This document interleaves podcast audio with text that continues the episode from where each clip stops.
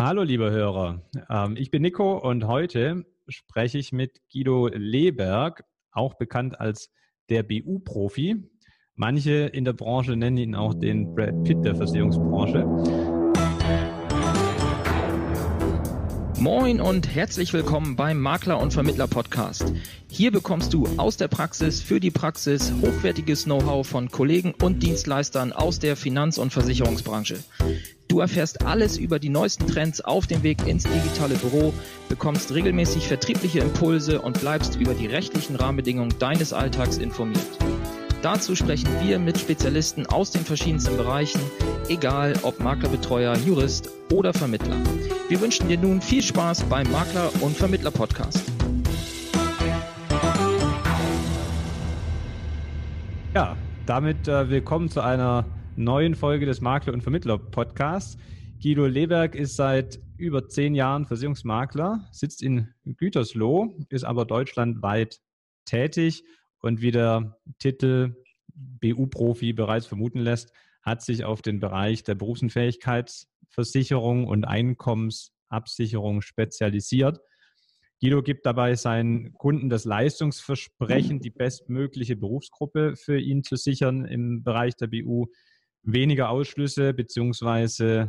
ähm, weniger hohe Risikozuschläge durch seinen Beratungsansatz zu erzielen, äh, Fallstricke auch im Leistungsfall bereits bei Abschluss zu eliminieren und immer bedarfsgerecht und passend zu versichern. Wie er dies erreicht, darüber sprechen wir heute mit ihm.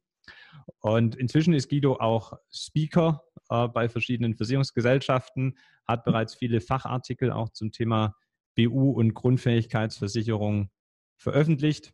Eigentlich fehlt jetzt nur noch das erste Buch, aber da lassen wir ihn selbst berichten. Willkommen im Makler und Vermittler Podcast. Guido, habe ich was vergessen oder passt das so von der Einleitung?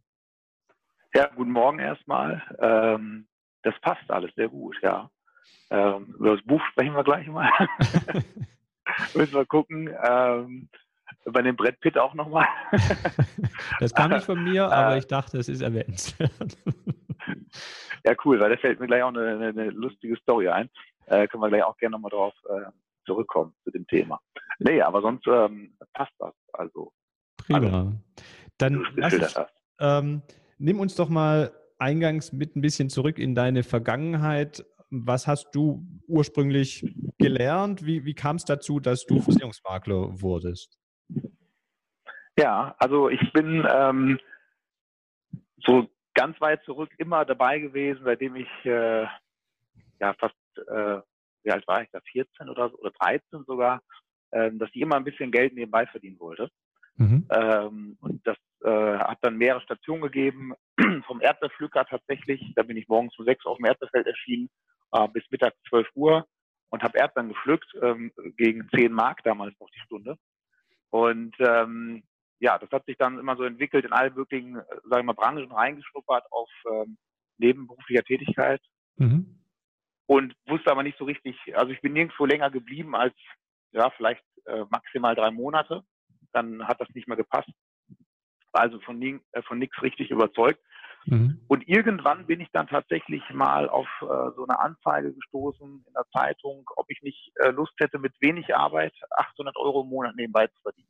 Das fand ich cool. Und ähm, bin dann beim Strukturvertrieb gelandet. Habe da relativ schnell gemerkt, da war ich dann nämlich auch nicht länger als drei Monate, habe dann relativ schnell gemerkt, dass das ähm, Thema interessant ist, also das Thema Versicherung ähm, mich sehr begeistert.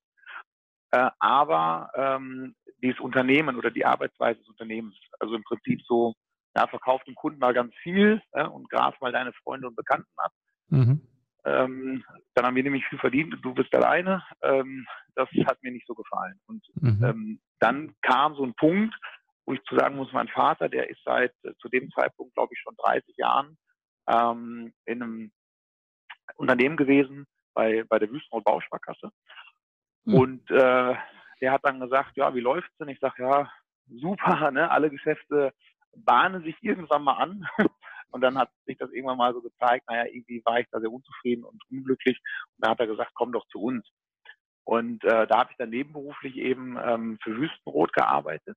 Mhm. Habe dann relativ schnell gemerkt, dass das Thema Versicherung weiterhin irgendwie meins ist. Ähm, und dann war, nachdem ich dann eine Ausbildung, ich habe auch was Richtiges gelernt, Automobilkaufmann, habe neben der Ausbildung dann eben nebenberuflich ähm, für Wüstenrot Württembergisch gearbeitet mhm. und habe dann zweitausendsieben nach Abschluss meiner Ausbildung gesagt, jetzt wage ich den Schritt hauptberufliche Selbstständigkeit. Und ähm, habe dann aber gemerkt, relativ schnell, also wieder nach nicht drei Monaten, aber diesmal drei Jahren, dass äh, die Ausschließlichkeit für mich nicht ähm, das Optimum ist für den Kunden. Mhm. Weil ich dem Kunden halt immer nur ein oder das Produkt eines Anbieters ähm, anbieten kann. Und das passt halt nicht immer. Du hast gewisse äh, Probleme dabei. Und äh, dann bin ich Versicherungsmakler geworden, zweitausendzehn. Mhm. Also jetzt äh, gut neun Jahre ist das her. Und habe dann gemerkt, dass der Markt eben sehr, sehr vielfältig ist. Also gerade was die Berufsunfähigkeitsversicherung angeht, ähm, gibt es ja unglaublich viele Tarif- und Anbieter. Mhm. Und ähm, habe mich dann natürlich relativ schnell gefragt, wie ich dort Orientierung finde. Und mhm. ähm, ja, dann gibt es da halt gewisse Vergleichsprogramme oder ähm, gewisse Ratings und Rankings und so weiter. Da habe ich relativ schnell auch gemerkt, dass du immer einen anderen Testsieger hast. Also je nachdem, mhm. welchen Test du dir anguckst, ist mal der eine oben, mal der andere oben. Da war ich nicht wirklich schlauer als vorher. Und mhm. dann habe ich tatsächlich angefangen, Versicherungsbedingungen zu lesen. Mhm. Habe mir Rechtsliteratur geholt, ähm, habe mal geguckt, worauf muss ich eigentlich achten, wenn ich die Bedingungen lese, wo unterscheiden sich die Bedingungen, wo sind die gesetzlich genormt. Und ähm, ja, das hat sich dann so im Laufe der Jahre dann zu einer Spezialisierung weiterentwickelt. Ähm, ja, und seitdem bin ich eigentlich nur bei der Berufsunfähigkeitsversicherung und der Grundfähigkeitenversicherung, ähm, die jetzt ja seit ein paar Jahren auch salonfähig geworden ist, nenne ich es mal, bin ja. ich dann irgendwie hängen geblieben und arbeite mich da dann nach und nach weiter durch. Das heißt, es war keine Entscheidung, die, die Entscheidung, jetzt sich auf B U und, und Grundfähigkeit zu spezialisieren, war dann eigentlich nicht sofort mit Beginn in die Maklertätigkeit da, sondern die hat sich so entwickelt. Es hätte ja auch in einen anderen Bereich tiefer reingehen können. Genau, richtig. Ähm, hätte, ähm, ich hatte auch mal so das Thema, ne, du wirst halt Makler und du kennst aus der Ausschließlichkeit, da bietest du im Prinzip den ganzen Bauchladen an. Ja. Und ähm, für mich war das eigentlich so die Entscheidung zwischen Berufsunfähigkeitsabsicherung oder Krankenversicherung. Also zwischen den beiden Sachen ähm, wollte ich mich am Anfang entscheiden, mhm. ähm, weil das für mich zwei Versicherungen sind, die jeder wirklich braucht. Also Haftpflichtversicherung mal außen vor. Ähm, ja. Jeder braucht, der, der irgendwo sich, sich finanziell absichern möchte. Ja. Äh, weil du wirst in Deutschland nie verhungern müssen, auch ohne Berufsunfähigkeitsversicherung nicht, theoretisch auch ohne Krankenversicherung nicht. Das äh, ist in Deutschland zum Glück nicht so. Aber wenn du dir ähm, ja, etwas erarbeitet hast, äh, dann möchtest du schon absichern. Ne? Und ähm, deswegen sind das für mich elementare Versicherungen. Da war damals gerade so diese Diskussion um die Krankenversicherung entbrannt, ob man die noch braucht und ähm, ob es nicht vielleicht eh eine Bürgerversicherung in absehbarer Zeit gibt und so weiter. Mhm. Da habe ich mich dann damals äh, entschieden, das Thema Krankenversicherung, was ja auch sehr arbeitsintensiv ist und, und sehr viel ähm, unterschiedliche Tarifmerkmale und Bedingungen und so mit sich bringt, ähm, das eben links liegen zu lassen und zu sagen, ich nehme dann den anderen Weg, die Berufsunfähigkeitsversicherung. Okay. Du hast ja, wenn du, wenn ich den Werdegang dann so höre, ähm, bist du mit offenen Augen durchs Leben gegangen, hast immer wieder das eine oder das andere ausprobiert, ähm, was ja jetzt auch den Weg von einem Strukturvertrieb über die Ausschließlichkeit hilft dir ja sicherlich jetzt auch in, in Maklertätigkeit dann für den Kunden die andere Seite, äh, quasi die anderen Wege, äh, die der Kunde zur Verfügung hätte, auch zu kennen. Ähm, Aber du warst immer recht offen in, in alle Richtungen, wenn ich das so richtig verstehe. Und jetzt sagst du aber, ich gehe ganz gezielt nur noch auf das eine Thema. War das nicht für dich jemals eine Überlegung, einfach ja den kompletten Bauchladen als Makler weiterhin ähm, anzubieten? Oder hast du von Anfang an gesagt, das ist einfach nicht überschaubar von der Breite? Genau, also ähm, für mich ist es halt schon wichtig, wenn ich mit dem Kunden ähm, ins Gespräch gehe, dass ich ihm immer die bestmögliche Lösung anbieten kann. Mhm. Und ähm, das bedingt aus meiner Sicht eben, also wenn ich sage, ich, ich will dem Kunden wirklich das, das Optimum anbieten, was irgendwie, was irgendwie möglich ist, ja. ähm, bedingt das aus meiner Sicht eben, dass du zum einen dich optimal auskennst in dem, was du tust. Und zum Zweiten schadet es nie, wenn du ähm, gute Kontakte auch zur Versicherung hast, weil die Versicherung letztendlich ja der Partner sind, mit dem du den Kunden versichern möchtest. Ja. Und wenn du ähm, gute Kontakte hast, zum Beispiel zur Risikoprüfung und sagst, ich habe hier einen Kunden, der möchte versichert werden, das wird nicht ganz so einfach, der hat irgendwelche Vorerkrankungen, ähm, lass uns mal drüber sprechen, dann hilft das oft. Das heißt, ähm, das wenn ist oft so ein Punkt, auch höher, wo man dann wirklich, genau, wo man mit dem Kunden eigentlich wirklich ein besseres Ergebnis erzielt. Und ja. ähm, das war mir klar. Und bei mir ist es halt so, dass mein sowohl mein Arbeitstag, aber auch mein ähm, meine geistige Fähigkeit ja irgendwo begrenzt ist. Ja. Und ähm, wenn ich das so in dieser Qualität machen möchte, dann musste ich mich auf irgendwas entscheiden. Was Wie aber eben nicht heißt, dass ich den Kunden links liegen lasse, das ist vielleicht auch ganz wichtig, sondern ähm, ich bin ja Inhaber ähm, der Lehberg Finanzdienstleistung GbR. Also wir haben ja hier eine, eine Maklerfirma, wo ich ja nur ein Inhaber und Mitarbeiter bin. Wir bieten innerhalb der Firma auch andere, zum Beispiel Sachversicherungen an und so weiter. Das machen aber immer wieder auch spezialisierte Mitarbeiter. Da hast du mir jetzt genau die nächste Frage vorweggenommen. Ähm, wenn jetzt ein Kunde wegen der Berufsunfähigkeit zu dir kommt, ähm, ob du dann wirklich nur die B U abdeckst oder eben den Rest des Haushaltes auch an Versicherungsbedarf, nur eben dann über Mitarbeiter. Wie, wie seid ihr denn da als Unternehmen aufgestellt? Wie mannstark ähm, und wie habt ihr euch da ja ausgerichtet strategisch? Genau, wir sind, also ich mache eben den Bereich, schon klar, Berufsunfähigkeit, Berufsfähigkeitenversicherung und mhm. äh, dann haben wir meinen Vater, der ist ebenfalls Inhaber eben. Der ist dann auch damals aus der Schließlichkeit raus und dann auch Makler geworden. Mhm. Der kümmert sich um den gesamten Komplex ähm, Baufinanzierung, Bausparen, Kapitalanlage, Immobilien. Mhm.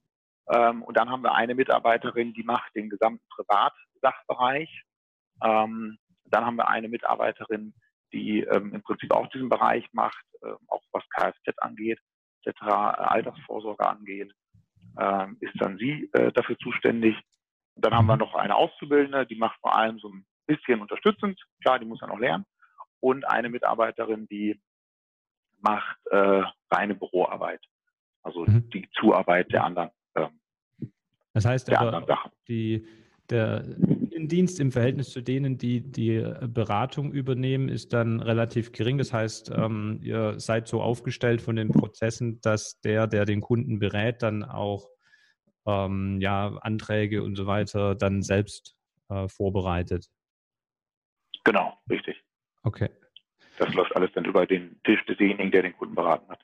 Ja, und äh, es sind auch nicht externe Ko- äh, Kooperationspartner für die anderen Themen, sondern es ist dann eben im eigenen Unternehmen ähm, aufgeteilt, aber auf verschiedene Personen, die sich dann da ja reinfuchsen können in ihr Spezialthema. Und dann wird der Kunde quasi von Berater zu Berater, wenn man so will, weitergereicht. Genau, äh, mit Ausnahme der Sachen, die ich jetzt gerade nicht genannt habe, also zum Beispiel Krankenvollversicherung, mhm. ähm, haben wir keinen, der das hier kann, also nicht in der Qualität, die ich erwarte. Ja. Und da ähm, arbeite ich dann halt mit Kooperationspartnern, die extern sind, ja. wo wir dann eben ähm, uns die, oder wo wir den Kunden dann weiterreichen. Äh, oder zum Beispiel bei Leistungsfällen in der Berufsunfähigkeitsversicherung ist ja auch so ein Thema, was ja ähm, begleitet werden kann, aus meiner Sicht auch sollte. Mhm. Ja. Was wir aber hier nicht darstellen können, weil wir keine Versicherungsberater und Versicherungsmakler sind. Auch da arbeiten wir halt eben mit externen Partnern. Also für alle anderen Sachen, die halt, oder ähm, äh, Gewerbe, gewerbliche Sachversicherung. Es gibt natürlich auch Privatkunden, die dann irgendwie ähm, Praxen haben oder, oder ähm, Firmen haben, ja. die die eben auch versichern möchten. Das machen wir halt eben selber nicht, sondern wir sagen dann, wir haben da ähm, Kooperationspartner, die eben auf Gewerbe oder Industrie oder Praxen oder was auch immer spezialisiert sind. Ja. Das dann auf jeden Fall schon, genau. Und ähm, wie sieht es da von Beratungsdurchführung aus? Ähm, du hast ja wahrscheinlich Anfragen, die aus Deutsch, die deutschlandweit kommen. Führst du hauptsächlich Online-Beratungen durch oder findet die Beratung bei euch in Gütersloh im Büro statt hauptsächlich? Ähm, genau, sowohl als auch. Also lustigerweise ist es tatsächlich so, der Kunde, also deutschlandweit gibt es halt auch Kunden, die tatsächlich nach Gütersloh fahren. Ähm, der weiteste Kunde, den ich mal, also der den weitesten Anreiseweg hatte, ähm, ich müsste gleich mal gucken, wie die Stadt heißt, wo der herkommt, Das sind aber rund dreihundert Kilometer, die da angereist ist. Mhm. Ähm, lustigerweise ging es gar nicht um ihn selber, sondern es ging um seinen Neffen. Und der Neffe, der kam mit seinem Vater, die kam aus Hannover, also ist ein bisschen kürzer, das sind so hundertdreißig Kilometer ungefähr von mir. Mhm. Und der Onkel, der den Kontakt aber aufgenommen hatte zu mir über das Internet, ähm, der ist tatsächlich dreihundert Kilometer gefahren. Da haben wir uns im ersten Termin hier im Büro getroffen, zu dritt, mhm. also die drei plus ich, also zu viert. Und ähm, das war wirklich der, der weiteste. Und dann habe ich wiederum andere Kunden, die ähm, zum Beispiel aus Bielefeld, also direkt aus der Nachbarstadt kommen, die wollen die reine Online-Beratung. Mhm. Oder auch welche, die aus Gütersloh tatsächlich kommen. Die wollen es nur online, die habe ich noch nie in meinem Leben gesehen. Ja. Ähm, also das sind aber wirklich Ausreißer. Ähm, meistens, der Kunde kann immer wählen, ob er zu mir kommen möchte oder es halt online machen möchte. Meistens ist es halt so, dass die Kunden von weiter weg äh, dann die Online-Beratung vorziehen. Und Kunden, die halt hier näher sind, die kommen dann meistens halt ins Büro. Aber das, wie gesagt, war ein ganz lustiger Ausreißer. Denn äh, ich muss ganz ehrlich sagen, mich ehrt das natürlich auch, wenn jemand dreihundert Kilometer jetzt für meine Beratung extra hinfährt. Klar. Ja. Finde ich das auch irgendwie schon ziemlich schön. Gibt ein wertiges Gefühl, ne? Die, du fährst auch Fall. selber nicht raus zu den Kunden, oder? Die genau, mache ich nicht. Habe ich, hab ich auch, das ist auch so ein Prozess gewesen. Äh, Habe ich natürlich äh, gerade in der Ausschließlichkeit auch oft gemacht. Ja. Ähm, gemerkt, dass sehr viel Zeit dafür drauf geht, die ich im mhm. Auto sitze. Mhm. Und ähm, dann habe ich den Prozess einfach komplett umgestellt, was aber aus meiner Sicht auch Sinn macht. Weil wenn wir mal ganz ehrlich sind, du kannst beim Kunden vor Ort, ich meine, das hat sich natürlich heute durch, durch den technologischen Fortschritt, äh, auch in Sachen Internet et cetera, durchaus auch geändert. Aber äh, damals war es halt so, ich hatte auch einen Laptop, aber kein Internet unterwegs. Mhm. Und da konntest du nicht wahnsinnig viel mit dem Kunden machen. Also was du nicht vorbereitet hast, ähm, das, das, das konntest du vielleicht auf einem Blatt Papier Äh, schreiben und dann mitnehmen wieder ins Büro. Du konntest nicht so wirklich viel machen. Das ist hier im Büro halt viel schöner. Ähm, hier habe ich viel mehr Möglichkeiten. Hier habe ich meinen Rechner stehen. Ähm, hier habe ich eine vernünftige, stehende Internetverbindung. Und deswegen ähm, kommen die Kunden dann schon hier hin oder machen es halt online, weil hier wirklich mehr Möglichkeiten bestehen, den Kunden anständig zu beraten. Der zweite Punkt ist natürlich auch, das war für mich eine Lehre, da kam ich zum Kunden damals, und dann war da irgendwie eine Geburtstagsfeier und das Haus war voll und es war eigentlich überhaupt kein Fokus auf diese Beratung. Die Beratung war hinterher, habe ich auch abgebrochen, weil es ging einfach nicht. Und wenn die Kunden hier hinkommen, dann haben wir einfach Ruhe und Zeit und ähm, dann ist die Qualität der Beratung gleich wesentlich besser. Wenn der Kunde auch mit dabei ist. Ne? Warst du quasi das Geburtstagsgeschenk, eine B U-Beratung? Ja, ich, ich, ich glaube... Äh, eher der, derjenige, der die Party gecrasht hat, weil ich glaube, die haben sich nicht so abgestimmt oder ähm, den Termin nicht richtig äh, eingetragen oder ernst genommen. Ich weiß es nicht. Das war, auf jeden Fall kam ich da rein. Äh, das war auch noch der Besitzer einer Fahrschule, die dann direkt nebendran war. Und mhm. ähm, irgendwie ganz chaotisch. Auf, ich war auch so der erste Gast sozusagen und irgendwie wurde es immer voller. Und ich habe mich dann gewundert, was hier eigentlich los ist. Bis ich dann die Torte gesehen habe und gehört habe, dass da Geburtstag ist. Also kamen auch Verwandtschaften und alles an. Ähm, war irgendwie schon äh, ganz lustig so im Nachhinein, aber in der Situation natürlich total doof, ja. sodass ich irgendwann gesagt ja. habe, macht jetzt hier keinen Sinn. Und den Kunden habe ich auch nicht normal gesehen. Also es war tatsächlich dann ähm, eine Sache, das hat irgendwo auch einen Bruch gegeben in, der, ja. in dem Vertrauen. Ja, verstehe ich. Ja, das, meine Erfahrung ist auch, die, es hat auch eine andere Wertigkeit, wenn die Kunden zu dir ins Büro kommen, als wenn du beim Kunden am Küchentisch sitzt. Und man kann die Kunden auch, ich sag mal in Anführungsstrichen, erziehen in die Richtung, weil viele, die das bisher noch so machen, dass sie rausfahren, sagen, das geht bei mir gar nicht anders. Meine Kunden wollen da nicht so lange ins Büro fahren. Aber ich denke, das ist auch immer eine Sache der eigenen Haltung ähm, und zwischen den eigenen Ohren. Und ähm, wenn man es einfach nur so anbietet, dann funktioniert das genauso wie der Umstieg auf die Online-Beratung, äh, wo viele sagen, ja, das passt zu meinen Kunden nicht. Das heißt immer, probier es einfach mal aus. Ähm, es gibt, auch bei mir gab es immer wieder Kunden, die gesagt haben, ja, das ähm, kann ich mir jetzt schwer vorstellen, wie das gehen soll. Dann habe ich mir gesagt, das lass uns mal ausprobieren und wenn das nach zehn Minuten blöd ist, dann machen wir das halt wieder offline. Ähm, ich kriege die jetzt gar nicht mehr ins Büro, weil die finden das so toll, äh, die wollen dann nur noch Online-Beratung.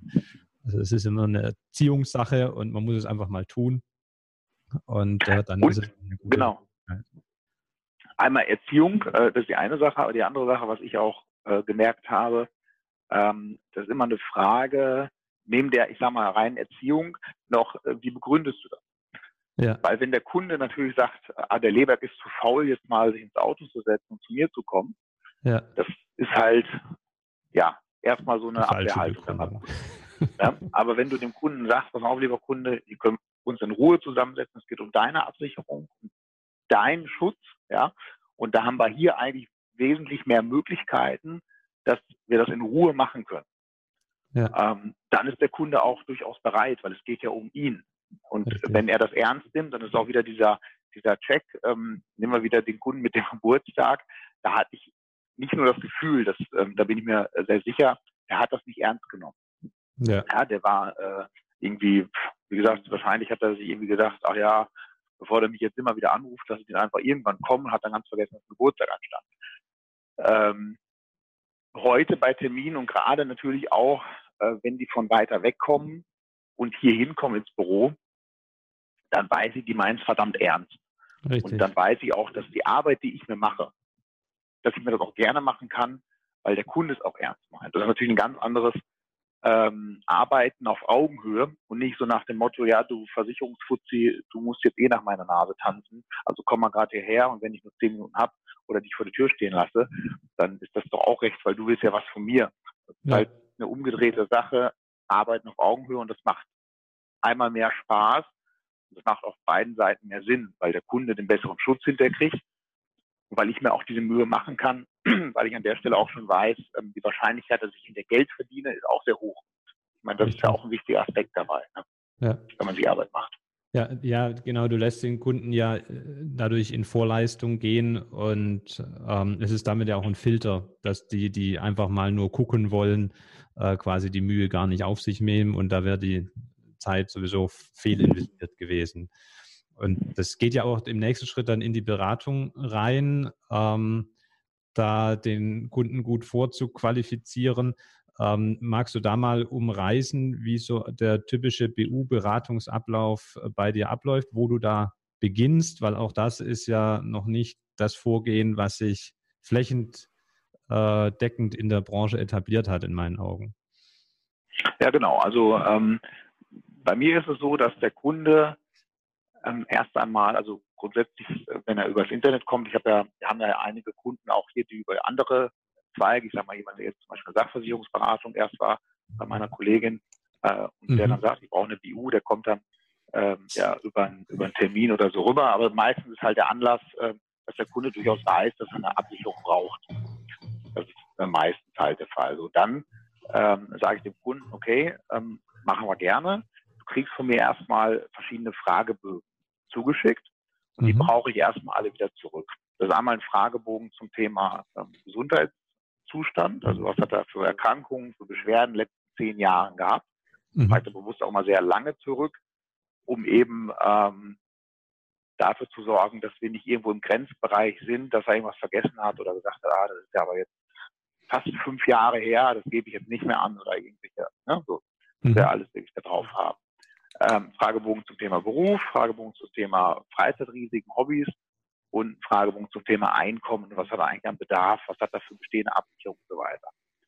Und da mache ich mit dem Kunden einen Termin und zwei Tage vor diesem Termin sage ich dem Kunden, brauche ich diese Fragebögen wieder zurück, vollständig mhm. ausgefüllt.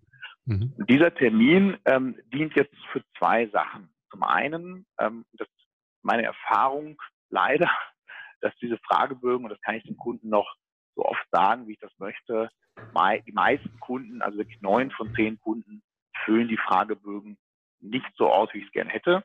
Ich sage dem Kunden immer, lieber Kunde, für deine Absicherung solltest du das so detailliert wie möglich machen. Also, ne, wenn da irgendwie eine, steht, hatten wir in den letzten äh, zehn Jahren Erkrankungen der Gelenkknochen und so weiter, schreib es bitte so ausführlich da rein, was ist gewesen, wie ist das passiert, wie wurdest du behandelt, ist es ausgeheilt, hast du noch Probleme, seit wann ist es ausgeheilt und so weiter. Und dann steht da meistens drin Mittelhandbruch. Und das ist halt ja, genau. so eine Sache, wo ich sage, okay, ja, ähm, dann hatte ich den Kunden neulich gefragt, ähm, ja, Mittelhandbruch, welcher Knochen war es denn? Ja, und der sagt, ja, das war der Mittelhandknochen. Ja. Okay, da hast du fünf von, ja. so, ja. Ähm, und welche Hand? Ja, also das sind halt so Sachen, und da habe ich mich am Anfang immer, das ist auch so eine, so eine Sache zum Thema Prozesse, auch meine Prozesse sind nie perfekt, die entwickle ich immer weiter. Und da war halt so ein Punkt, wo ich sage, diesen Termin brauche ich, weil ansonsten spiele ich jetzt E-Mail-Ping-Pong-Com ersten Termin mit dem Kunden. Ja. Diesen Termin werden die Fragebögen eben besprochen. Ja. Ähm, auch bei den Kunden, die sich viel Mühe geben. Also ich habe jetzt äh, aktuell auch so einen ähm, Fall von einem Arzt, der seinen Sohn versichern möchte. Und das ist schon von der Qualität schon mal wesentlich besser. Da steht unglaublich viel drin im Fragebogen schon. Mhm. Ähm, aber auch da gibt es dann eben Sachen, wo ich Verständnisfragen habe oder wo ich sage, okay, äh, da wurden Muttermale entfernt. Ähm, äh, ne, ist das, äh, also gibt es ja immer, die werden ja eingeschickt, dann gibt es histologische ja. Befunde, ja. So, und, und die brauche ich eben auch, um zu sehen, ob das, ob das bösartig ist oder gutartig, dass wir auch der Versicherung gegenüber einen Nachweis haben. Ja. Und das wird halt in diesem ersten Termin besprochen, plus, dass wir darüber sprechen, ist denn die Berufsunfähigkeitsversicherung ähm, oder vielleicht die Grundfähigkeitsversicherung der richtige Weg. Mhm. Ähm, auch da spreche ich mit dem Kunden darüber, was leisten die Versicherungen jeweils. Mhm. Lass den Kunden dann entscheiden, ähm, ob der Kunde sagt, ja, die Berufsunfähigkeitsversicherung, wegen der ich auch eigentlich angefragt habe, weil Grundfähigkeitsversicherung kennen die meisten ja gar nicht vom Begriff her. Ja. Das ist das, was ich auch haben möchte, das ist das, wie ich mich absichern möchte. Es gibt aber durchaus auch Kunden, die sagen, ähm, naja, wenn ich das jetzt halt so gegenübergestellt äh, gestellt bekomme, finde ich die Grundfähigkeitsversicherung für mich einfach äh, praktischer. Ja? Ja. Und das kläre ich halt in diesem ersten Termin ab. Das ist auch ein reiner Telefontermin, da kann auch keiner bei mir vorbeikommen, mhm. weil äh, ja, der dauert, sage ich mal, zwischen zwanzig Minuten und, und einer Stunde. Das ist so angesetzt. Ja. Okay. Ähm, genau. Und dann geht mein Prozess insofern weiter. Dann weiß ich zu dem äh, Zeitpunkt, ja, der Kunde will eine B U oder eine Grundfähigkeitsversicherung. Und ich habe die Fragebögen jetzt vollständig. Ähm, der Kunde hat einen Hausaufgabenzettel gegebenenfalls mit dem, was er noch beibringen muss. Ja. Und wenn ich das dann habe, dann geht es für mich in die Voranfragen, also Risikovoranfragen bei den Versicherungsgesellschaften. Mhm. Und das mache ich so ein bisschen anders als vielleicht der eine oder andere. Und das kommuniziere ich dem Kunden aber auch.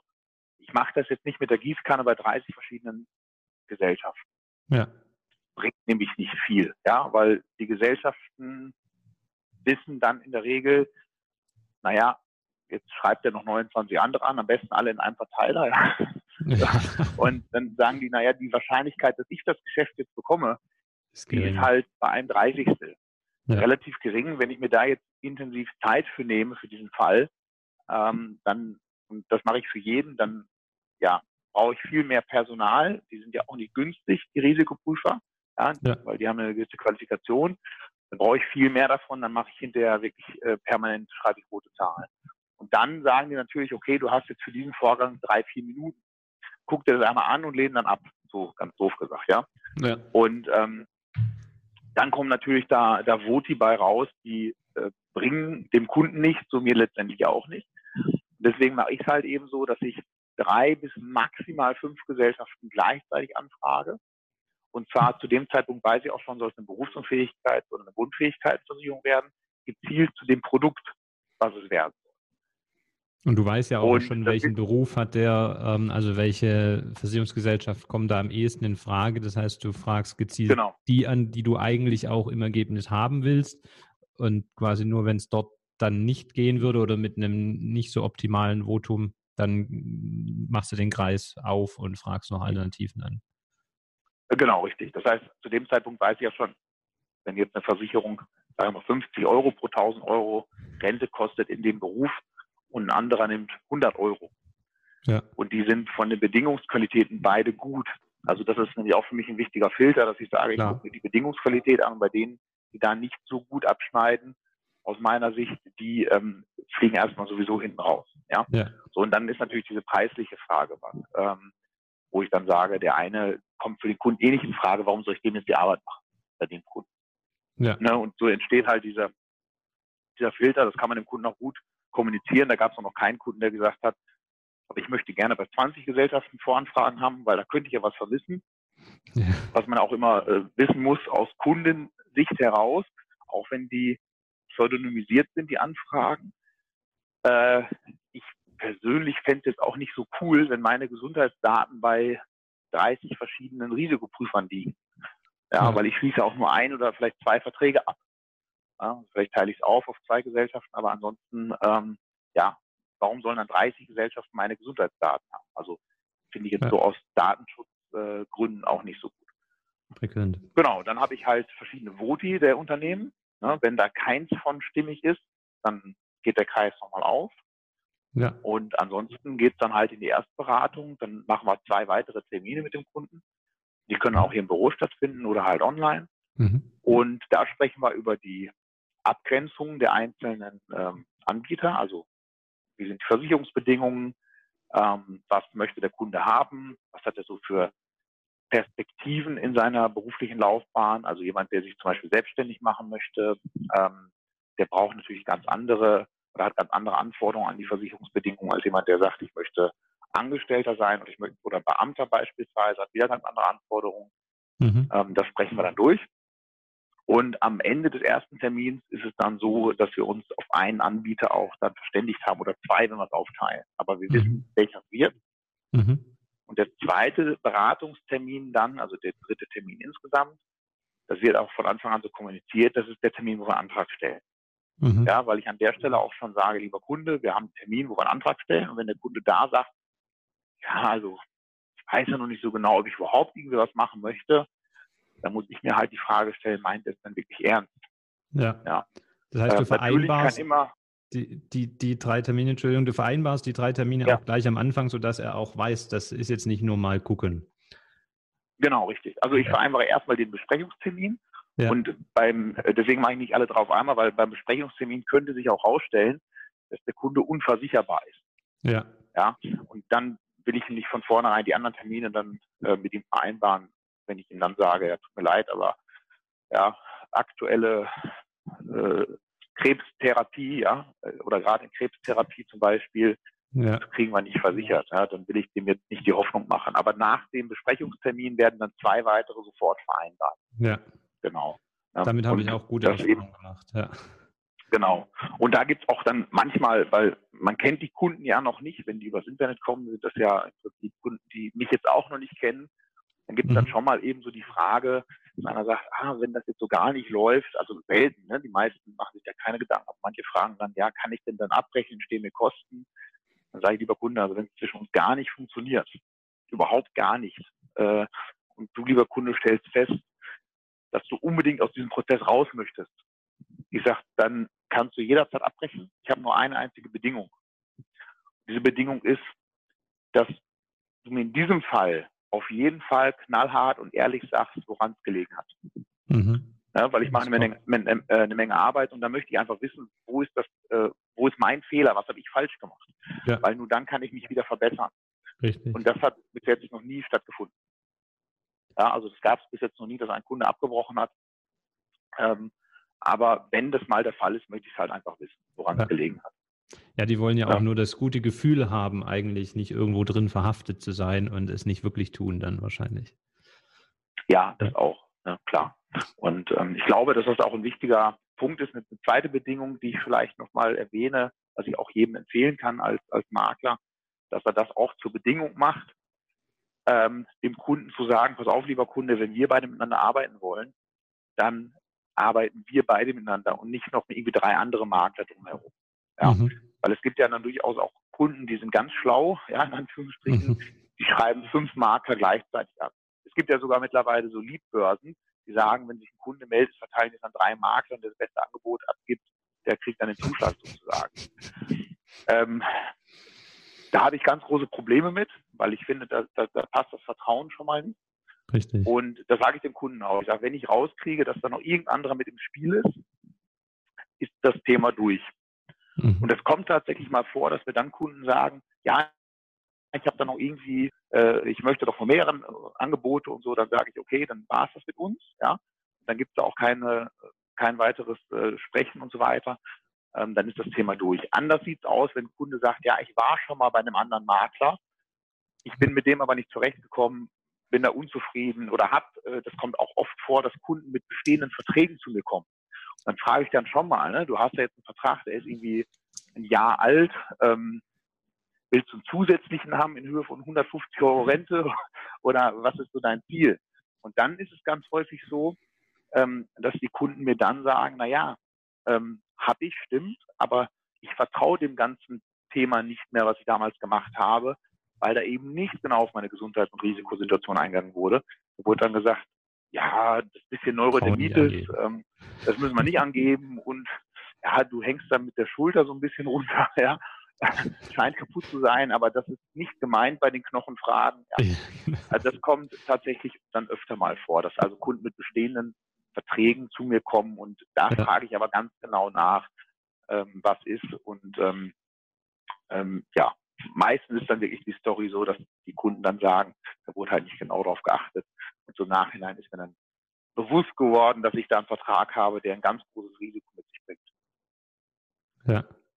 Ja, das, äh, ich erkenne da einige Parallelen zu unserem Prozess. Ich habe im ersten Schritt, wo du den Fragebogen rausschickst, hatte ich am Anfang auch die gleiche Problematik, dass die dann ähm, ja mit nur Stichworten zurückkommen. Bin dann dazu übergegangen, erstmal nur einen ganz grundsätzlichen allgemeinen Fragebogen mit Ja-Nein-Fragen rauszuschicken, sodass er tatsächlich nur ankreuzen müsste. Da war was mit Knochen und was war dann? Da war Mittelhandbruch.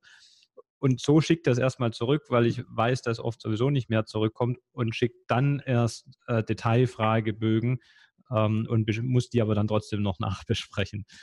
Ähm, aber so hört sich es erstmal nach mehr an, ging aber tatsächlich, oder habe ich das Gefühl, geht jetzt schneller, weil der erste mhm. Fragebogen halt viel schneller zurückkommt. Und dann weiß ich schon mal, okay, jetzt haben wir noch drei, vier Punkte, in die müssen wir tiefer reingehen. Ähm, und ansonsten finde ich das also auf jeden Fall ein tolles Vorgehen, wie du das machst und ähm, das kann man, denke ich, jedem ähm, Vermittler, der mit B U zu tun hat, nur ganz genau so ans Herz legen. Und ähm, bei den, was auch bei mir öfters mal aufschlägt, ist die Kunden, der Kundenwunsch, wenn wir dann uns eine, eine Lösung anschauen, dann möchte ich gerne drei Tarife zur Auswahl. Ich glaube, das haben die immer in irgendeiner Zeitung gelesen oder so. Irgendwo haben die es her, ich weiß auch nicht woher, aber irgendwo kommt das her, ja. Und das hat dann wieder, ähm, ja, warum wollen Sie denn drei und, und nicht nur einen? Ja, dann hätte ich ja einen objektiven Vergleich. Und das heißt, für einen objektiven Vergleich müssen Sie einen sechzig haben, aber da sind Sie ja wahrscheinlich gar nicht überall versicherbar. Und wenn ich will, dass Sie A nehmen, dann könnte ich Ihnen auch B und C Schrottlösungen daneben stellen, dann ist es auch nicht objektiver. Ähm, und dann ist der Wunsch eigentlich auch schnell wieder vom Tisch und dann, dann verlassen Sie sich drauf, dass man eben erstmal risikoseitig das rausfindet, was überhaupt möglich ist und dann auch tariflich äh, das auswählt, was dann am besten passt. Ja, wobei ich das an der Stelle auch sogar so mache, dass ich dem Kunden die Gesellschaft, wo ich angefragt habe, dann schon offenlege. Mhm, die ganzen Ergebnisse ähm, quasi von, von allen drei. Die Ergebnisse, weil das ist auch für mich so ein Punkt, dass ich dem Kunden sage, ähm, weil es gibt ja immer Kunden, die, nein, Kunden sind es nicht, äh, so Kontakte, die sagen, ja, ähm, ich will ja einen Preis haben oder so. Mhm. Äh, erstmal irgendwie, bevor wir überhaupt unsere Arbeit machen. Da sage ich, klar, ne? ähm, welchen Preis wollen Sie haben? ja, was, was soll ich Ihnen jetzt sagen? Soll ich Ihnen sagen, fünfzig Euro oder sechzig Euro, kann ich Ihnen telefonisch direkt sagen, weil der Preis ist eh egal an der Stelle, weil es sind alles Katalogangebote. Denn ja. ähm, das ist ja so, wenn ich ins Autohaus gehe und sage, ich möchte ein Auto haben, dann sagt er, hier ist ein Katalog, da stehen Listenpreise drin.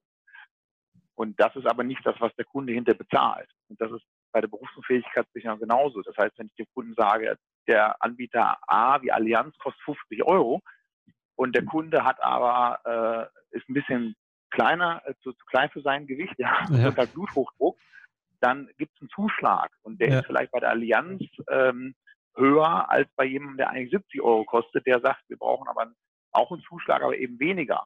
Dann ist der, der eigentlich erstmal teurer war, zum Beispiel, dann nehmen wir die Z wie Zürich, ja, von A bis Z alle, ja, die Zürich sagt halt, wir nehmen nur zehn Prozent Zuschlag, die Allianz fünfzig. Ja. Und dann ähm, haben wir wieder ein ganz anderes Verhältnis. Das heißt, gerade an der Stelle ähm, sage ich dem Kunden, du kriegst hinter von mir verschiedene, äh, also die, die ich angefragt habe, aufgezeigt, verschiedene Anbieter. Äh, und dann aber mit den äh, tatsächlich ähm, äh, verifizierten Berufsgruppen. Das heißt, ich ähm, schicke ja auch den Berufsfragebogen mit Bezeichnung, Abschluss mhm. und so weiter äh, an die Versicherer, dass die mir das nochmal einstufen. Mhm. Und aber auch mit dem ähm, endgültigen Preis und mit den endgültigen Bedingungen, sprich mhm. Ausschlüsse et cetera, dass der Kunde ähm, dann sehen kann, okay, der eine Versicherer, der schließt jetzt zum Beispiel meine Neurodermitis aus und der andere, der... Äh, schließt meine Neurodermitis nicht aus, aber der nimmt einen Zuschlag von zehn Prozent oder wie auch immer. Ja, ja. Also dass ja. da wirklich eine hohe Transparenz ist. Aber das mit den drei Angeboten, ich habe so den Verdacht, das kommt irgendwo so aus der uralten Verkaufsschule, wo dann gesagt wurde, biete dem Kunden ein ganz günstiges, ein ganz teures und ein mittelpreisiges Produkt an. Und genau. der nimmt dann tendenziell die goldene Mitte. Die Mitte. Ja, ich glaube, äh, da rührt das irgendwo her. Das könnte ich mir so vorstellen. Ja, ja, so eine Pseudotransparenz auch. Für, genau, ja. Die, prima. Ähm, das ist auf jeden Fall mal eine sehr schöne Darstellung deines Beratungsprozesses. Wenn, jetzt gibt es ja noch eine andere Besonderheit in meinen Augen bei deiner Arbeit, dass es eben, wie du an die äh, neue Interessenten gelangst, nicht nur über die anderen Kollegen, über die anderen Sparten, sondern auch über deinen Blog. Ähm, mhm. Willst du da mal ein bisschen umreißen, wie kam es dazu, dass du dann gesagt hast, ich nehme das als Instrument, um Interessenten zu gewinnen? Und was mich da interessieren würde, wie viel Arbeit steckt da dahinter im Verhältnis, ja, im Verhältnis zu einem, einem Arbeitstag? Wie viel Zeit geht da für den Blog drauf? Ähm, ja, erzähle ich gerne was drüber. Also mit dem Bloggen, das hat, ähm, hat noch gar nicht so eine lange Historie. Ich saß irgendwann mal ähm, bei mir zu Hause im Wohnzimmer, das ist jetzt vielleicht vier Jahre her oder fünf Jahre her, mhm. und habe überlegt, ähm, naja, wie kommt man eigentlich äh, an Neukunden? Und ähm, dann waren so zwei Sachen für mich klar, irgendwie, weil ich, sag mal, ich habe ja ähm, unser Unternehmen Lehberg Finanzdienstleistung GbR ist ja jetzt ähm, ja Finanzdienstleistung, ne? So da, da komplett breites Spektrum, da haben wir ja bewusst damals alles mit reingenommen, weil mein Vater auch die Immobilien macht und sowas. Ja. Man hat aber nie herausbekommen, dass ich mich eigentlich spezialisiert habe, mhm. weil das ging dabei total unter. Mhm. Dann habe ich mir mal überlegt, wie kann ich das denn ein bisschen mehr herausstellen? Und dann ist halt dieser Markenname, der B U-Profi, entstanden. Mhm. Und in dem Zuge habe ich auch gesagt, naja, irgendwie jetzt nur so ein Markenname, kann ich mir natürlich Karten drucken, habe ich auch getan. Aber ähm, da gehört irgendwie eine Webseite dazu.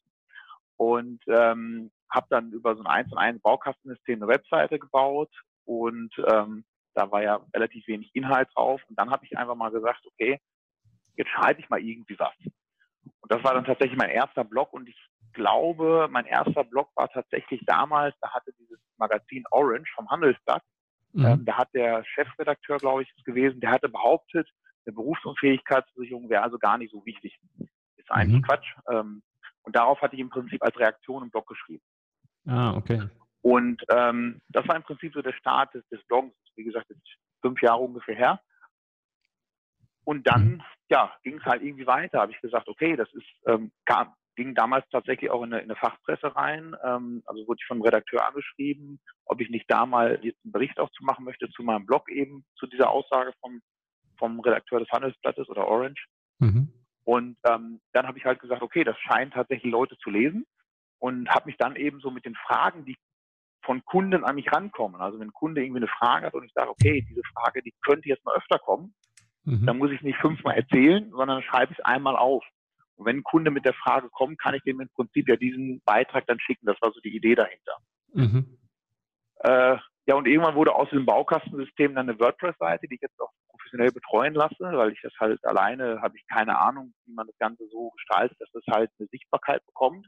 Mhm. Ähm, aber sogar, ähm, wo ich im Prinzip noch die Hilfe nicht hatte, gab es eben Leute, die über die Seite dann halt irgendwie über die Google-Suche auf die Seite gekommen sind, über die Blogs und die mich dann halt eben angefragt haben, ob ich denen halt eben helfen könnte bei der Suche. Mhm.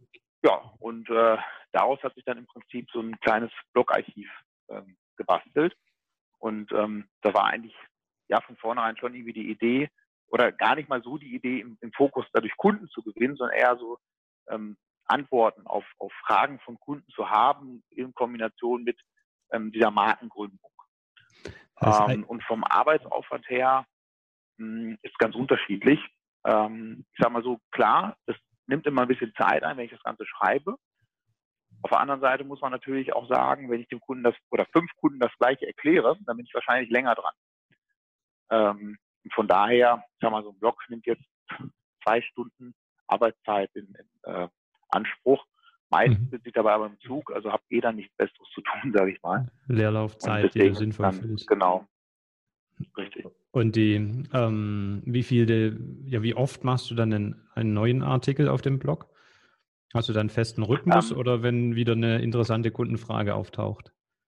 Genau, also ich habe da keinen Rhythmus, sondern mache es tatsächlich so nach, ich nenne es mal nach Bedarf. Also immer dann, wenn mir irgendwo was auffällt, dass entweder ein Kunde was fragt oder auch wenn irgendwo in der Öffentlichkeit irgendwelche Meinungen verbreitet werden oder dort öffentliche Fragen kommen oder mhm. irgendwelche Sachen wie beispielsweise damals, da war ich relativ lange auch bei Google auf Platz eins, da hat die W W K die ähm, Beiträge, also die haben die Überschüsse ja. in der Berufsunfähigkeit gesenkt und dadurch sind die Nettobeiträge angestiegen. Ja. Da habe ich gesagt, okay, das ist ein Thema, das wird wahrscheinlich jetzt viele Betroffene, die so eine W W K-Police haben, weil die W W K, die eigentlich damals ausgezeichnet hat, für Akademiker extrem billig zu sein. Und da haben halt viele gesagt, okay, das ist was für mich, das kostet nicht viel.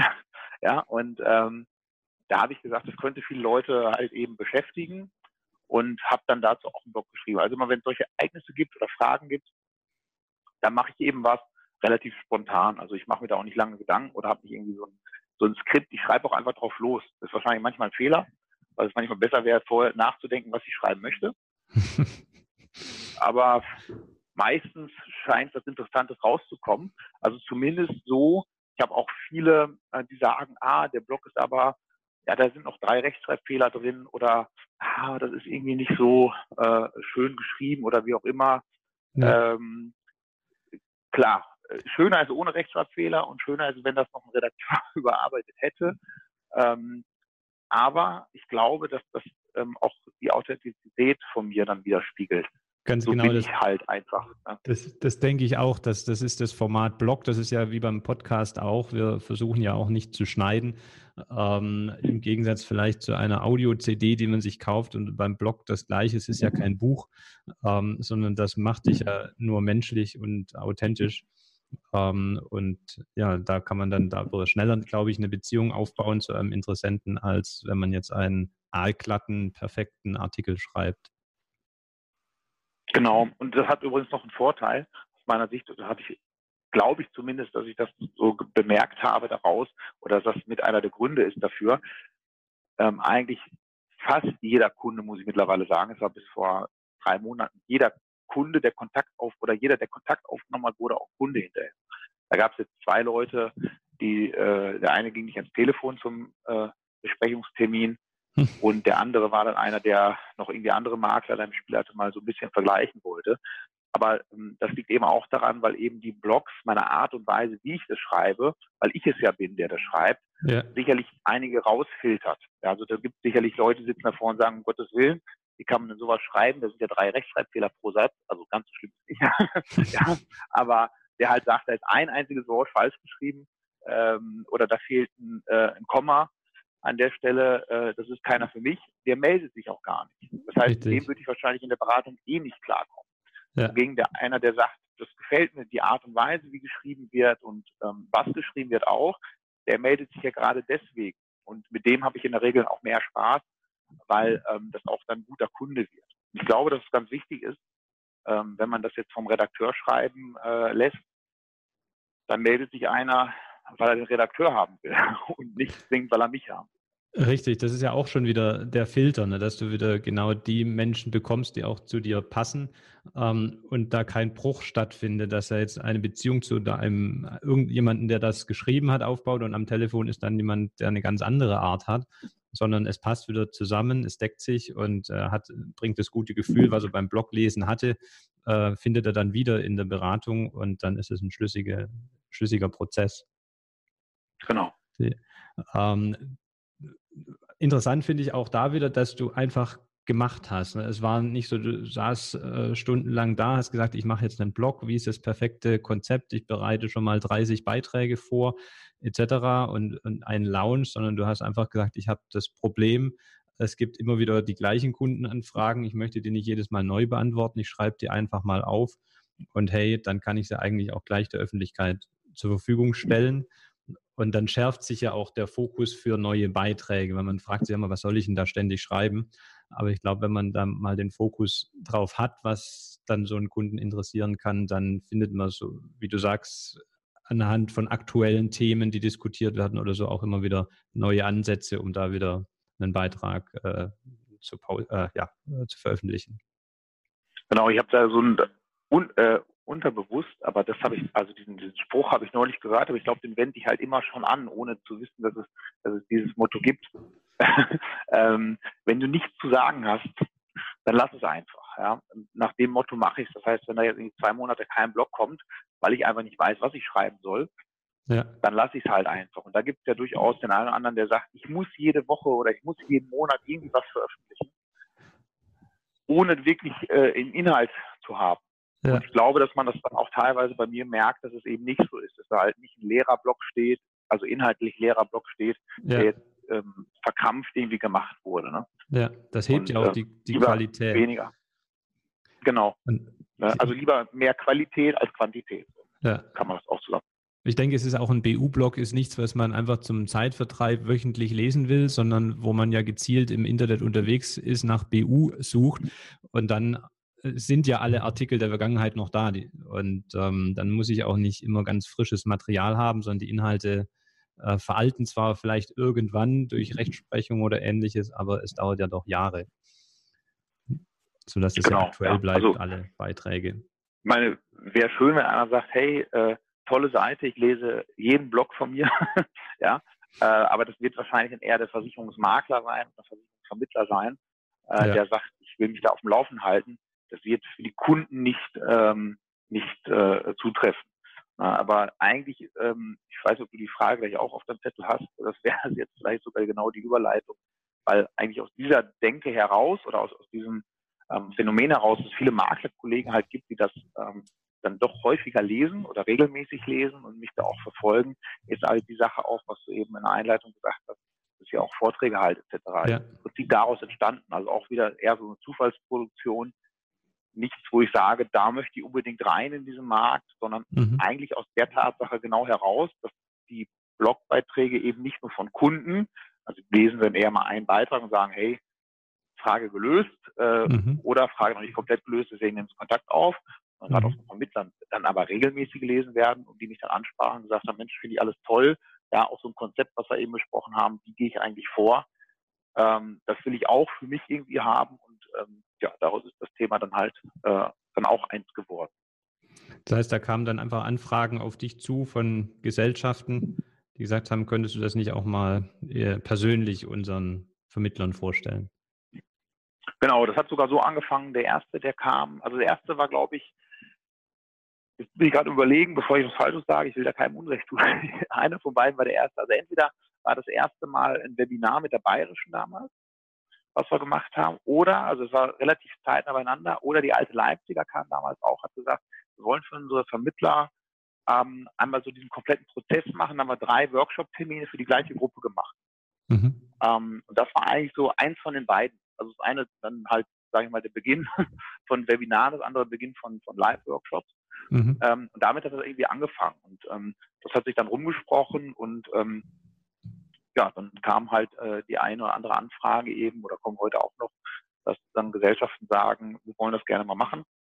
Ähm, hast du da Interesse dran? Und ähm, dann gucke ich mir das ganze Konzept halt an, auf welche Gesellschaft dahinter steckt. Das ist mir halt immer ganz wichtig, dass ich das auch dann wieder authentisch machen kann. Ja. Also wenn jetzt eine Gesellschaft kommen würde, die ich selber auch nicht vermitteln würde im, im B U-Bereich, ja. ähm, dann lehne ich es halt auch einfach ab. Weil das, das bringt, glaube ich, keinem was weiter. Ja. Ähm, und der zweite Punkt an der Stelle, das werde ich mir auch oft gefragt, äh, dann gerade auf solchen Veranstaltungen, ähm, wie viel anteilig mache ich denn sowas im Verhältnis zu Makler sein? Oder will ich mal irgendwann nur noch als, sagen wir mal, Referent ähm, unterwegs sein und gar nicht mehr ja. vermitteln?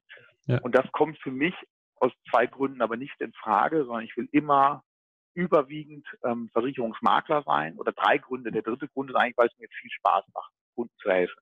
Ja, ja das ist aber so ein rein ähm, ideologischer Grund. Also die anderen beiden Gründe sind aus meiner Sicht noch viel, viel wichtiger. Ein Thema ist natürlich finanzielle Unabhängigkeit, weil ich sage mal so, wenn irgendwann alle guten Gesellschaften sagen, wir haben jetzt im Moment keine Pläne für irgendwelche Seminare, ja.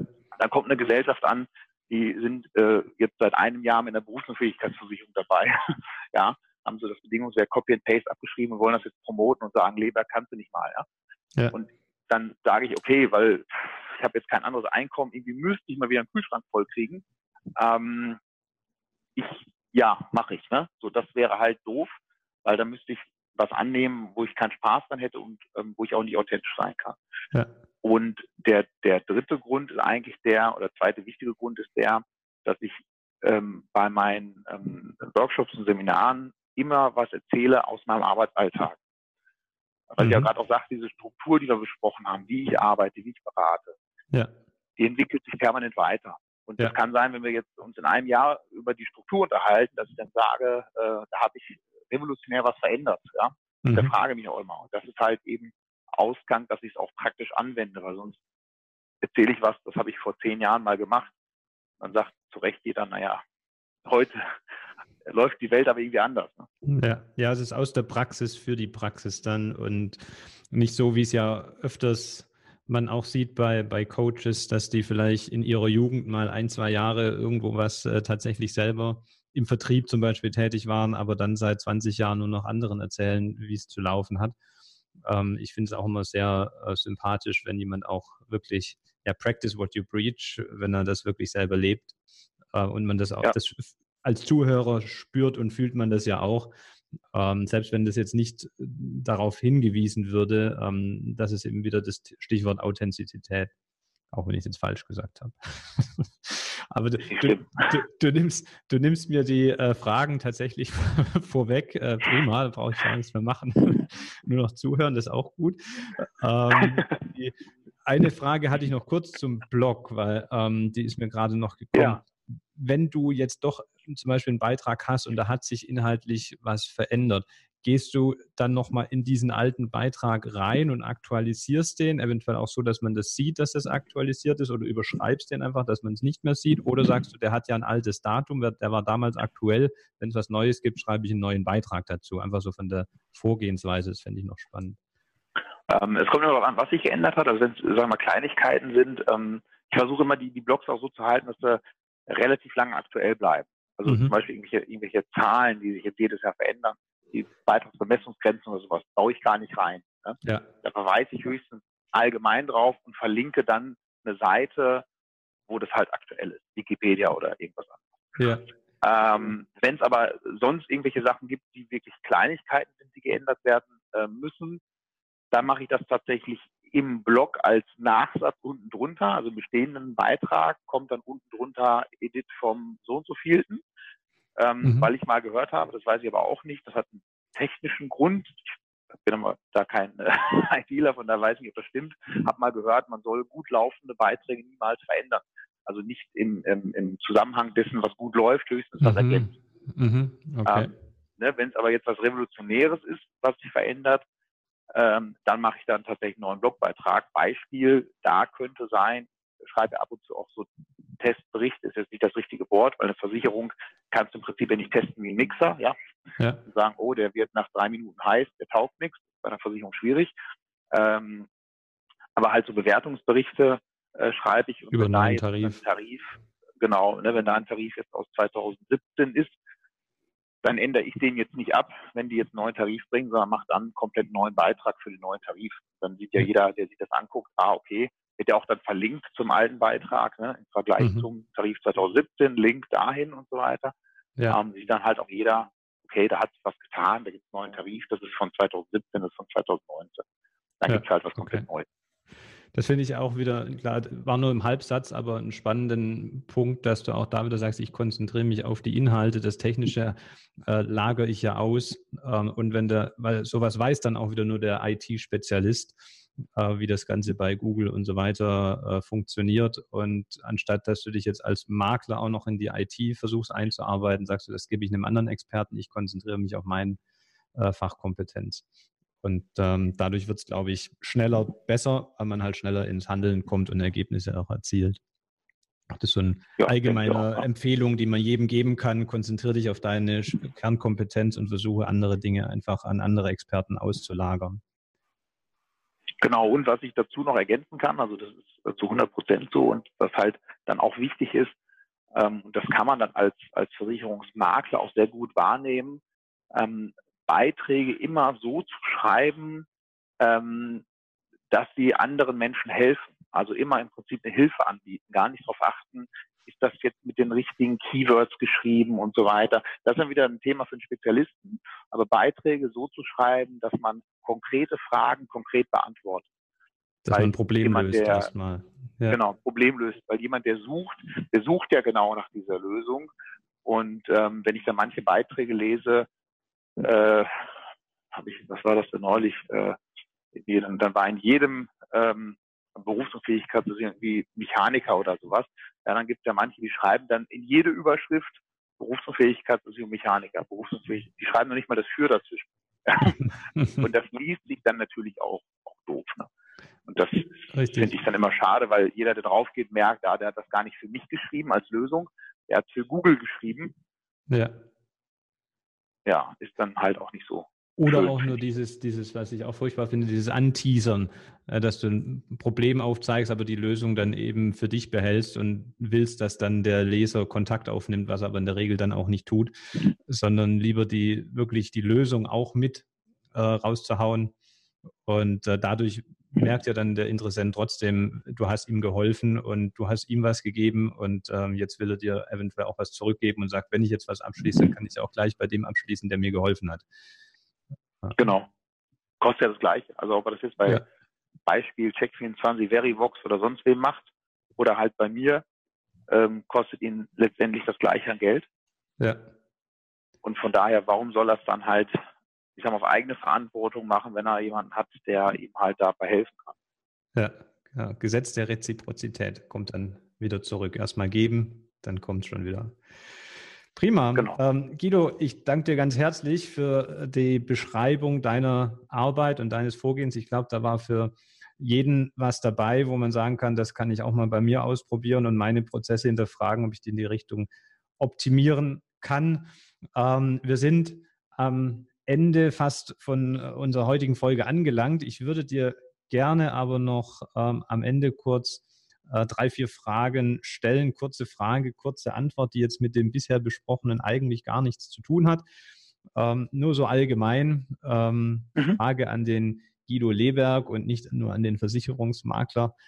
Ähm, da kommen wir dann gleich mal zu. Die erste Frage wäre nämlich, ähm, gibt es jemanden, wo du sagst, aus der Versicherungsbranche oder auch nicht aus der Versicherungsbranche, tot oder lebendig, wo du sagst, das ist eine Persönlichkeit, mit der würde ich gerne mal ein Abendessen? Äh, ja, äh, gibt es auf jeden Fall. Ähm, und zwar, jetzt hast du mich nämlich auf dem falschen Fuß. Bei mir der Name, ja, hier ist mir gerade den, den von Tesla, den... Ähm, ähm, Ja, jetzt erwischst du mich ja, auf dem gleichen Fuß. Jetzt fällt er mir auch nicht ein, aber ich weiß genau, wen du meinst und die anderen. Ja. Ja, ich kann mir Namen manchmal schlecht merken, aber ja, er. Ein Mann mit großen Visionen auf jeden Fall. Ja, ja, fände ich, fänd ich unglaublich spannend. Das ja. ist wahrscheinlich aber dafür mein Englisch deutlich, äh, deutlich aufpoliert. Dafür gibt es Apps, Apps inzwischen, genau. Wenn er, wenn er kommt, werfen wir ihn rein. Genau. Ähm, Zweite Frage wäre, gibt es einen Leitsatz für dich oder ein Zitat oder so, was dich in deinem bisherigen Werdegang geprägt hat? Ja, äh, Kontakte schaden immer nur denen, die sie nicht haben. Sehr schön, das, äh, da steckt viel drin, genau. Ähm, und wo siehst du unsere Branche in zehn Jahren? Ähm... Darf ich das so sagen? Viel weniger Marktteilnehmer wird es geben in zehn Jahren. ähm, ähm, ist auch gar nicht böse gemeint, aber es wird halt so sein. Ähm, ja. Viele werden in Rente sein, manche werden sich für andere Berufszweige entscheiden. Also viel weniger Marktteilnehmer. Wahrscheinlich ähm, einfache Prozesse werden durch ähm, Check vierundzwanzig und vielleicht noch ein, zwei Mitbewerber äh, abgebildet. Also ich weiß nicht, ob man für die Privathaftpflichtversicherung dann nochmal äh, ein persönliches Gespräch braucht. Ähm, mhm. Und die, ich nenne es mal Königsdisziplinen, wie zum Beispiel Altersvorsorge, Berufsunfähigkeit, äh, ähm, Krankenversicherung, da wird es dann ähm, ja, fachmännische Hilfe brauchen und dann wird der Ruf aber ähm, unserer Branche wesentlich besser sein. Das ist so meine Vision und meine Hoffnung auch, dass das so passiert. Ja, finde ich eine sehr schöne, positive Hoffnung. Ähm, ähm, ja, deckt sich was mit meiner. Ich äh, hoffe, es kommt genauso, wie wir uns vorstellen. Ähm, Elon Musk. Das wird schon zu zweit. Das war der Name. Ja, richtig. Elon Musk. Jetzt haben wir. Genau. Ähm, gibt es ein Buch, was du unseren Hörern empfehlen kannst? Auch da wieder Fachbuch oder auch, wenn du sagst, das eher nicht, aber ich kenne dann die Biografie von Elon Musk oder was auch immer, wo du sagst, das ist was Spannendes, da sollte, da kann jeder was mitnehmen. Ja, die Biografie habe ich äh, tatsächlich als Hörbuch gehört. Ähm, mhm. Ist auch sehr spannend. Ähm, also ich unterteile das mal in, in, in fachliches. Fachlich äh, für alle, die Berufsunfähigkeitsversicherungen äh, vermitteln, empfehle ich das Fachbuch den Neuhaus. Ähm, mhm. Kai-Jochen Neuhaus ist ein Fachanwalt. Ähm, das ist einmal die Basisliteratur, die jedem ans Herz legen kann. Ähm, zwei andere sehr spannende ähm, Bücher, äh, die aber so außerhalb der, der Branche jetzt äh, für mich sehr interessant sind. Einmal die Fünf-Stunden-Revolution. Mhm. Das ist ein Buch, wo es um den Fünf-Stunden-Tag geht. Nicht ähm, die Vier-Stunden-Woche? Nee, die Fünf-Stunden-Revolution ähm, hat ein, ein äh, Kunde von mir geschrieben tatsächlich, ah, der setzt okay. in seinem Betrieb auch um. Ähm, Finde ich super, weil der mit der Geschichte halt jetzt wirklich Weltruhm erlangt hat, sage ich mal wirklich, der ist weltweit okay. unterwegs und hält da Vorträge zu diesem Thema, weil er dann eben so umgebaut hat. Ähm, das andere Buch, ähm, das, da, das, auf dessen Namen ich jetzt gerade nicht komme, wieder, da sind wir wieder beim Spontan, mhm. ähm, der fällt mir bestimmt auch gleich nochmal ein. Den kannst da du hinterher Link schicken dann. Schicke ich dir auf jeden Fall, finde ich auch mega spannend, weil da geht es äh, darum, die, ähm, und unseren unser Klimawandel auf Null zu setzen und sogar rückgängig zu machen. Also welche hundert Projekte, die dafür geeignet sind, bis zweitausendfünfzig uns wirklich äh, nicht nur den C O zwei- auf, äh, oder Treibhausgasausstoß insgesamt auf Null zu setzen, sondern wieder rückgängig zu machen. Mhm. Äh, das finde ich halt ein sehr, sehr cooles Buch, was sich viele Leute mal durchlesen sollten, weil es so unglaublich vielfältig ist. Und ähm, im Prinzip ja uns allen nur hilft, wenn wir das auch dann leben. Ne? Absolut. Ja, prima. Ja, schick mir den Link im Nachgang. Ich werde die Bücher alle im, in den Shownotes verlinken. Ähm, und die letzte Frage, ähm, gibt es jemanden, wo du sagst, den würde ich auch gerne einmal hier im Podcast hören? Ähm, Elon Musk. Da muss ich mein Englisch verbessern. Wird, wird, wird wahrscheinlich, äh, wird wahrscheinlich ein, ein bisschen schwierig. Kann eine Mission ähm, bleiben. Genau, der, der wäre echt cool. Nein, äh, ansonsten, ähm, jetzt meinst du aus der Versicherungsbranche ja, heraus, ja, oder? Genau. Das wäre ja das Thema dann, äh, Makler- und Vermittlung-Podcast. äh, genau, richtig. Ähm, wen ich sehr, sehr äh, spannend finde, ähm, einmal, ob das mit seinem Dialekt funktioniert, ob man das auch äh, versteht. Und zweitens, weil ich, weil ich die Geschichte äh, einfach das cool finde, ähm, ist der Tobias Diel. Ja. Weil der im Prinzip äh, jemand ist, der auch sehr viel mit, mit Blogartikeln und so hat. Und ich glaube, dass ähm, man ist außerhalb von dem, wo heute viel darüber gesprochen wird, das fachliche Thema et cetera. Er macht das halt wirklich über sehr sympathische Art und Weise. Und ich ja. glaube, dass er auch da sehr viel darüber zu erzählen hätte. Also das ja. ist im Prinzip meine Blogkultur in der Champions League. Ja, ja, prima. Ich habe mit äh, Tobias an der D K M ein Kurzinterview geführt. Ähm, das kommt jetzt in der äh, D K M-Folge. Wenn, wenn die Folge hier veröffentlicht ist, dann ist die D K M-Spezialfolge auch schon veröffentlicht. Also wer mal den Tobias Bier ganz kurz kennenlernen möchte, der sollte da einmal einschalten. Und äh, dann kann er selber prüfen, ob man ihn verstehen kann, auch als Hamburger ähm, oder eben nicht. Ähm, und dann werde ich ihn auf jeden Fall mal nochmal drauf ansprechen. Ähm, prima. Ähm, wir wären damit für heute am Ende unserer Folge. Ähm, ich überlasse dir gleich das letzte Wort, Guido. Dann darfst du nochmal eine Message an die Hörer raushauen. Ähm, lieber Hörer, vielen Dank, dass du bis hierhin dran geblieben bist und ähm, wenn du das bist, dann hat es dir wahrscheinlich auch gefallen, was wir besprochen haben. Ich würde mich daher sehr freuen über eine positive iTunes-Bewertung. Das hilft uns auch weiter, weiter spannende Gäste hier in den Podcast zu bekommen. Ähm, Guido, an dich ganz herzlichen Dank nochmal. Es war, hat mir großen Spaß gemacht und ich verabschiede mich für heute. Und ja, letzte Worte gehören dir, Guido. Ja, äh, gibt es von mir eigentlich nicht so viel äh, hinzuzufügen. Ähm, hat mir wahnsinnig viel Spaß gemacht. Und äh, ich wünsche auch noch viel Spaß für alle, die es durch, bis zum Ende durchgehört haben, ähm, und wünsche noch einen schönen Tag. Bis bald mal. Mehr Infos zum Makler- und Vermittler-Podcast findest du in der gleichnamigen Facebook-Gruppe oder auf der Webseite w w w punkt vertriebsansatz punkt de. Möchtest du uns ein Thema oder einen Interviewgast vorschlagen, dann schick uns einfach eine E-Mail an info at vertriebsansatz punkt de. Bis zur nächsten Folge vom Makler- und Vermittler-Podcast.